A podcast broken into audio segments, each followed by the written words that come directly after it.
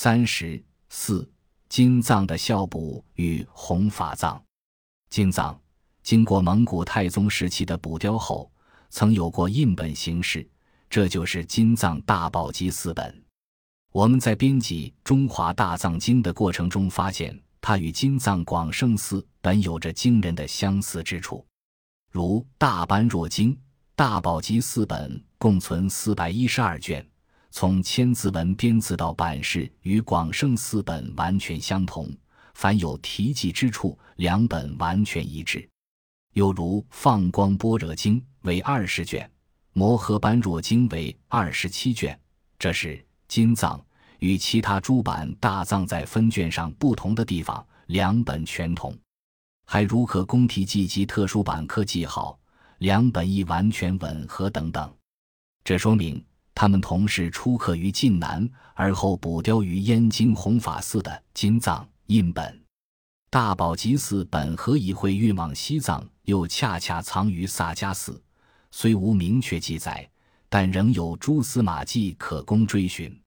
素白传赵成金藏与弘法藏，萨迦寺是藏传佛教萨迦派的主寺，在萨迦派传承的历史上，八思巴是一位最有影响的人物。是他的第五代祖师。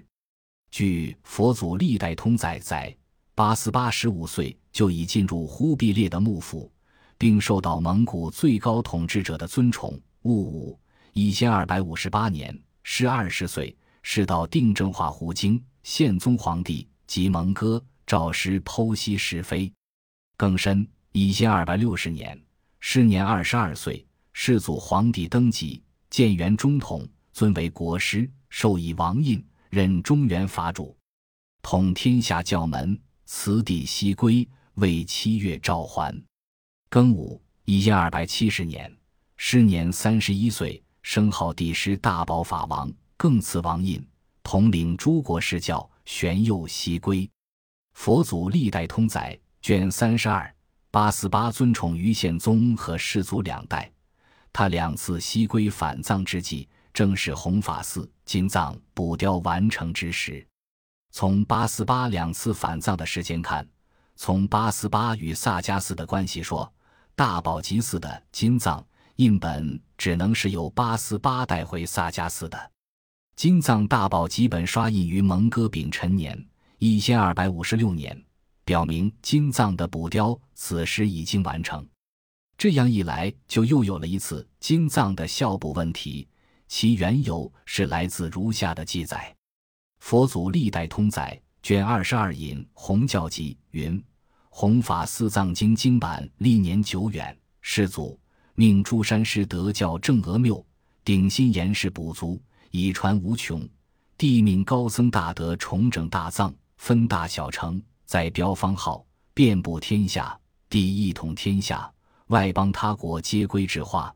帝印大藏三十六藏。前世分次，皆令得瞻佛日。这一记载还见于《世事积古略续集》卷一，文字大同小异。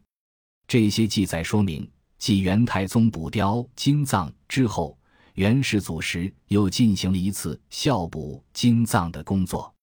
关于这次孝补的情况，素白教授在《赵成金藏和弘法藏》一文中做了如下论述。他认为，元世祖孝补就藏之主要措施似有三端：一、增录了自景佑以来新初级前录未编著经律论，即《指元法宝刊通总录》，以下略称《指元录》卷一所云弘法入藏录及十一编人经律论七十五部二百五十六卷；二、进行了翻汉对刊，并得出是说者多为《指元录》。即使祖孝补弘法旧版后之详目，以及元弘法藏当可信从的结论。三重整次第，再标方号，其结果是编定了至元录。素白教授的论述为了解元世祖时孝补金藏的情况提供了极为重要的启示。我们据此以现存金藏进行了核对，在核对中发现。至元录所云弘法入藏录及时宜编入经律论七十五部二百五十七卷与现存经藏的实际情况并不是一致的。在《至元录》的其他各卷中，上述诸经律论都有细目，比如《小乘论》的两种十卷见卷九，金藏只有一种施舍论，千字文编次也不同；《小乘律》的九种五十二卷见卷八，金藏皆无；《大乘论》的六种六十一卷见卷九，金藏只有三种等等。此外，《至元录》卷十的最后一节细目称作。弘法人藏录所记东土圣贤集所录经籍共二十二至七十九种，其中的六十一种见于现存金藏，约占人藏录的百分之八十左右。另外的十八种有四种见高丽藏，即一切经音译、续一切经音译、法林别传和真元续开元释教录；两种见房山石经，即释教最上乘秘密藏陀罗尼集。和一切佛菩萨名集两种见明清版大藏，即诸维摩诘经和慈悲道场忏法。另外的十种，如新编随愿往生集等，仅见于至元录。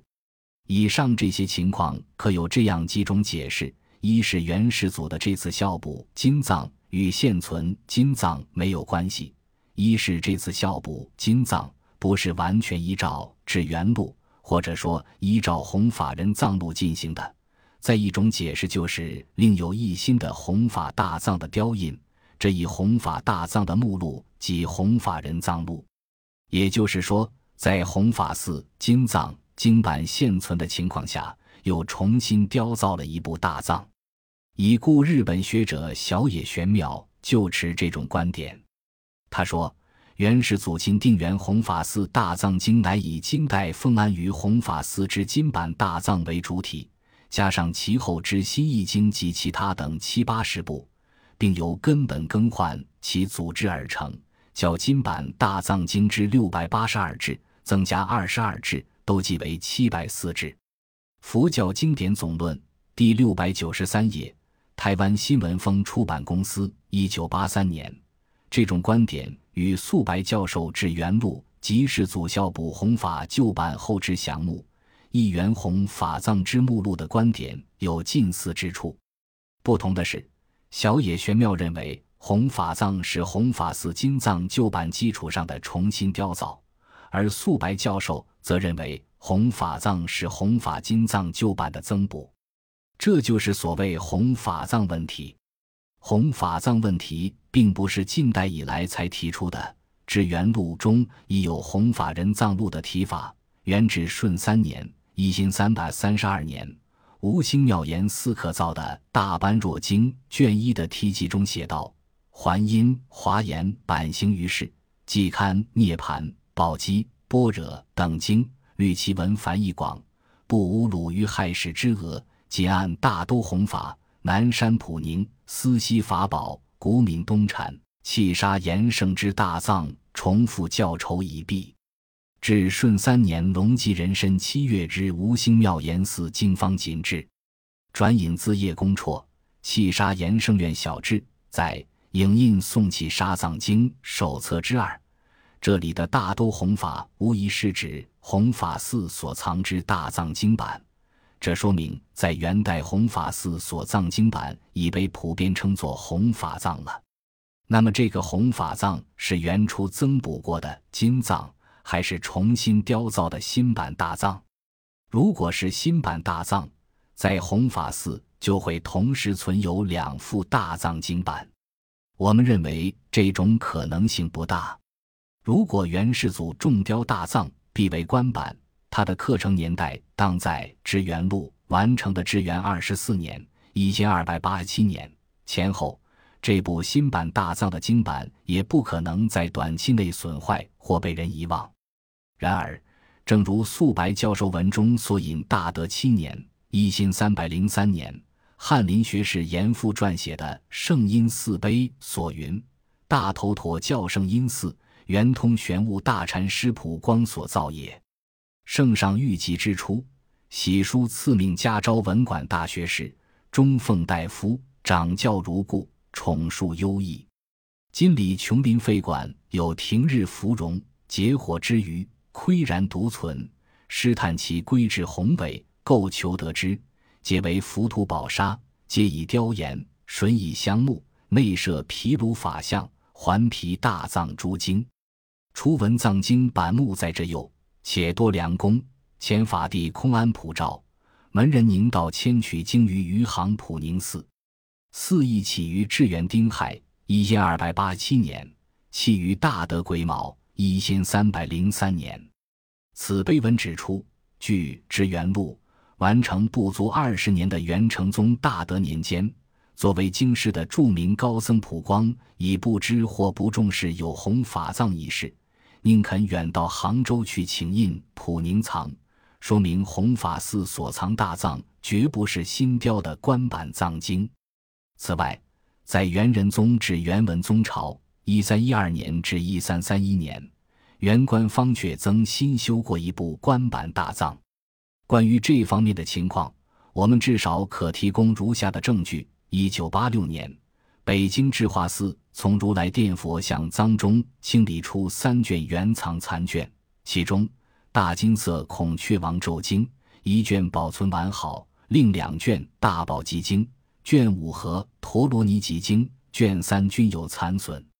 从版式看，此经卷集四金藏，每版二十三行，每行十四字，版头刻精明，卷次、版次及千字文字号小字一行，卷轴是装帧。在大金色孔雀王咒经。卷首处刻着一块书牌，内称“口玉离巴利巴达堪引三乘圣教经律论三十三大藏”，上报列圣在天之灵，仰追示范，垂玉后坤，赐愿宝座延长，慈为康乐，渺公世宝，照民永赖，一切有情贤真善果。大元延佑丙辰三月日。显然，这卷经刻印于元延佑三年。因三百一十六年，是元仁宗爱玉离拔利八达主持刻造的。从千字文编次看，《大孔雀王咒经》是基金藏为南，宋元其他诸藏均为孝；《大宝积经》卷五为鸟，金藏为祥；宋元其他诸藏为龙；《陀罗尼集经》卷三为福，金藏为孝；宋元其他诸藏为财。很明显。这是一种与众不同的全新版本，既不是金藏，也不是历代其他大藏的翻印。我们暂且称它为元延佑本大藏经。元英宗至治年间（一三二一年至一三二三年），元中央曾征召高僧进京校正大藏。高僧传四集，卷一姓承传载，至至辛酉，因三百二十一年，一照人经，问道于明仁殿。被指居清塔寺校正大藏，驾幸文殊阁引荐问劳，赐无量寿佛等经各若干卷。世君赐归，特赐金衣。允若传一载，闻战堂主南主往一言。元直之初，战堂奉诏人焉督校大藏，姓程、善堂均为余杭高僧，于同一时期征召人经校正打藏。并备受最高统治者的礼遇。